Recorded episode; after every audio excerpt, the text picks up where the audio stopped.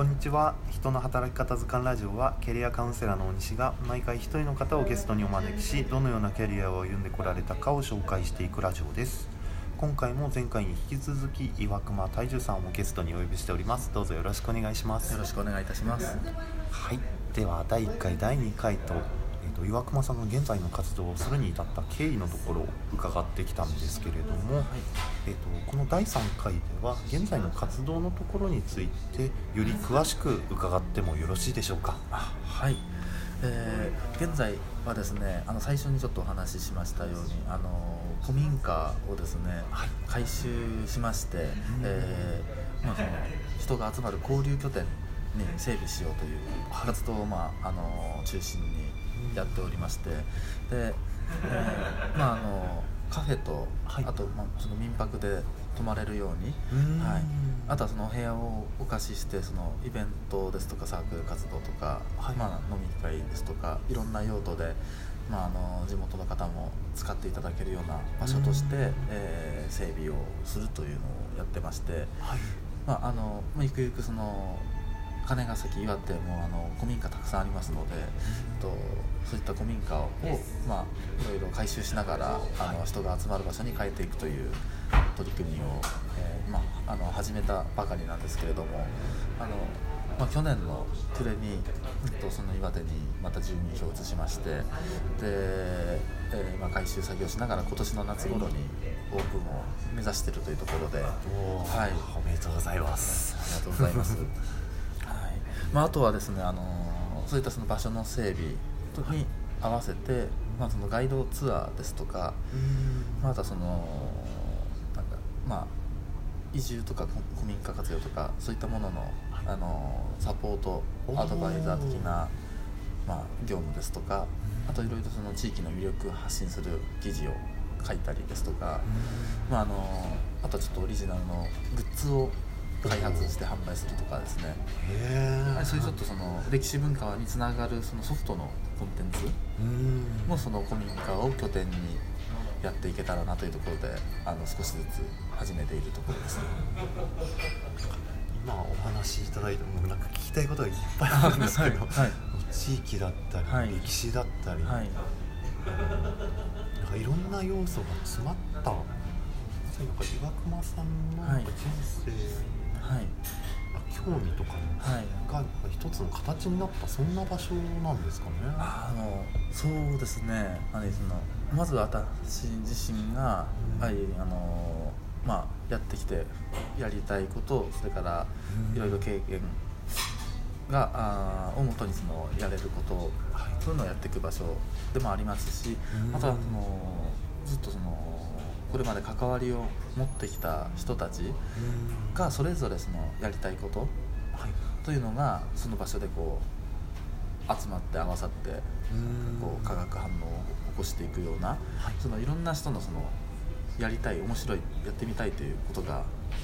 集まってなんかいろんな展開をしていく場所にしたいというのは思ってますね。きっかけの場所みたいなイメージですかね。そうそうですね。はい。その集まってくる場方も、はいはい、地域の人だけではなくてそうですね、はい、それこそ関東からとかあそうです、ね、関西からとか、はい、あのまあなので民泊もあの申請してその古民家に泊まっていただいて泊まるとその隣の座敷で地元のおじちゃんたちが飲み会をやっててそこに混ざるとかですね。でなんか滞在しながらその地元の人といろいろ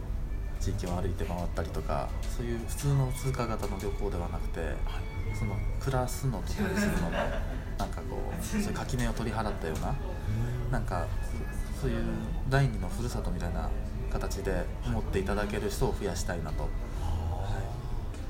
はい、いいですね。確かにそうですよね。泊まる場所だけだったら、はい。はい、なかなかあの観光では地域の方との交流っていうのは生まれないですよね。そうですね。はい。あとそもそもあまりそのいわゆる観光地ではないところですので、はい。まあ、平泉とか花巻とかは比較的近くにありますけれども金ヶ崎自体を通過していくところですので。あそうなんですね、はいただやはりそういうその本当に地域に根ざした風景とか歴史とかあとその人の魅力、はい、はい、そこはやっぱりじっくり滞在しないと分かって見えてこないもの。そこの魅力をいろいろ古民家を通して、えー、伝えてファンになってもらってで今度そのファンになった人からまたその別の人を紹介してもらってみたいなのでやはりその羽ヶ崎岩手のファンのその輪を人の輪を広げていきたいという、はい、思いでやっていますけどね。いやすごい素敵な思いですよね。そのやっぱり離れたからこそ分かる、はい、分かったような。そうですね。で離れててこちらの、まあ、まず自分の知り合いとかですね、はい、あのーそれこそ大学院の知り合いとか埼玉の地元の幼なじみとかですね。その岩手金川崎に連れて行ったりしたんですね。するとやっぱりすごい古民家もそういうその田舎の風景とかあのあと食べ物郷土料理とかそういうのをすごく気に入ってもらえたのであ実はあのすごいそういう都会の都市の人にとってそのすごい魅力のあるポテンシャルがあるんじゃなあるのだなというのを改めて自分自身も発見したので、はい、でやはりその地元の人もそういうのを連れてきて、はい、えー、すごい良かったですとかこう言ってもらえるとやっぱりうれ嬉しいんですね、はい、地元の方たちも。なのでそこでそういう交流ができるとまたどんどん新たな展開が広がってきそうだなという。はいのに今気づ気づいてと言いますか感じまして、はい、金ヶ崎町の今後が楽しみですね。そうですね、まあ、あのでもやっぱりその住んでて、うん、あの面白いと思いながら、うん、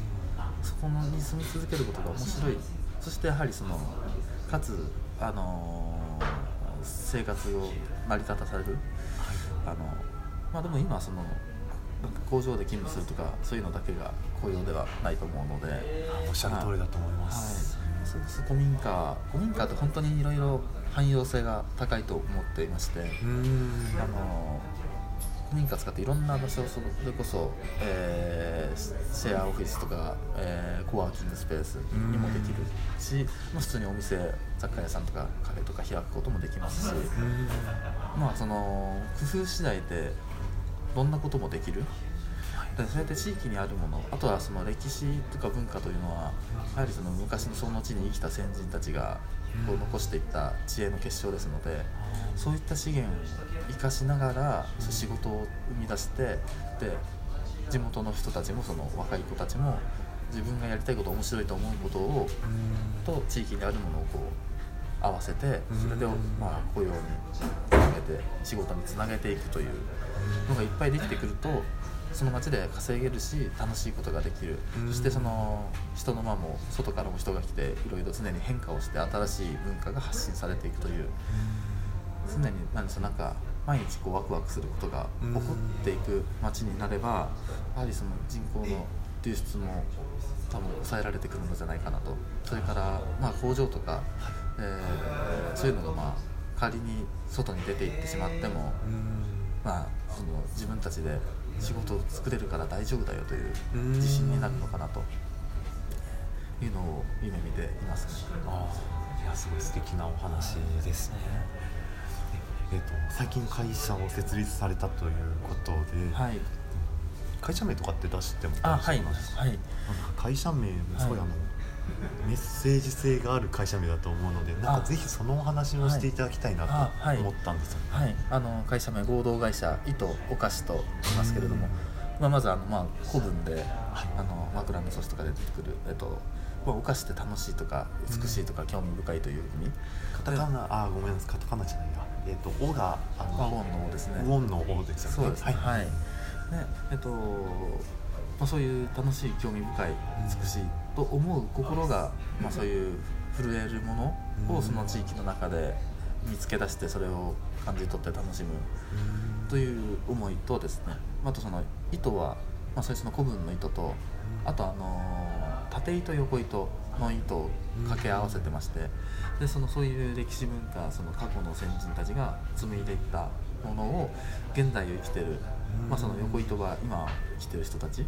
が、えー、そのまあ、活用したりその楽しんで、で楽しむことによってその未来に伝えていくっていうその過去現在未来というその時間軸の意図を、まあ、かけた、えー、社名になっていますね。いやとてもメッセージが性があるいい会社名ですよね。あありがとうございます。はい、なので、まああのやっぱり過去の歴史文化過去の遺産ではなくてやはり今生きてる人が使って使うことによって未来に残していくあのそこのつながりですね。それを一体的にやっていく、えー、というのを、まあ、あのやっていく会社ということで名付けました。ありがとうございます。はい、ちょっとあの今のお話がまさにそれかもしれないんですけども、はい、残り時間もちょっと少なくなってきたので、はい、これから、はい、岩隈さんが目指しているもの、はい。ですとか、まあ、時間軸でいうと、はい、将来のお話を最後にしていただきたいなと思うんですが、はい、すみません短くなってしまうんですけどお願いします。えっと、もうやはりそのこれからあの、まあ、世の中その経済状況とかも変わってきて人口減少も増えあの加速度的に増えていくと思うんですけれどもと、まあ、そんな中でもやっぱりその地域に自信を持ってあの生きる人が増えてくるその助けになればというのをやはり思っていますね。でやはりそのその町で暮らしてよかった、えーと、これからまたそのこれからも住み続けていきたいという人一人でも増やしたいという、えー、でただ住むだけじゃなくていろいろ交流人口とか、その関わりを持つ人も増えていくというモデルを、まあ、まず岩手の金ヶ崎という町から発信していきたいなと思っています。はい。では今回のゲストは岩隈泰治さんでした。どうもありがとうございました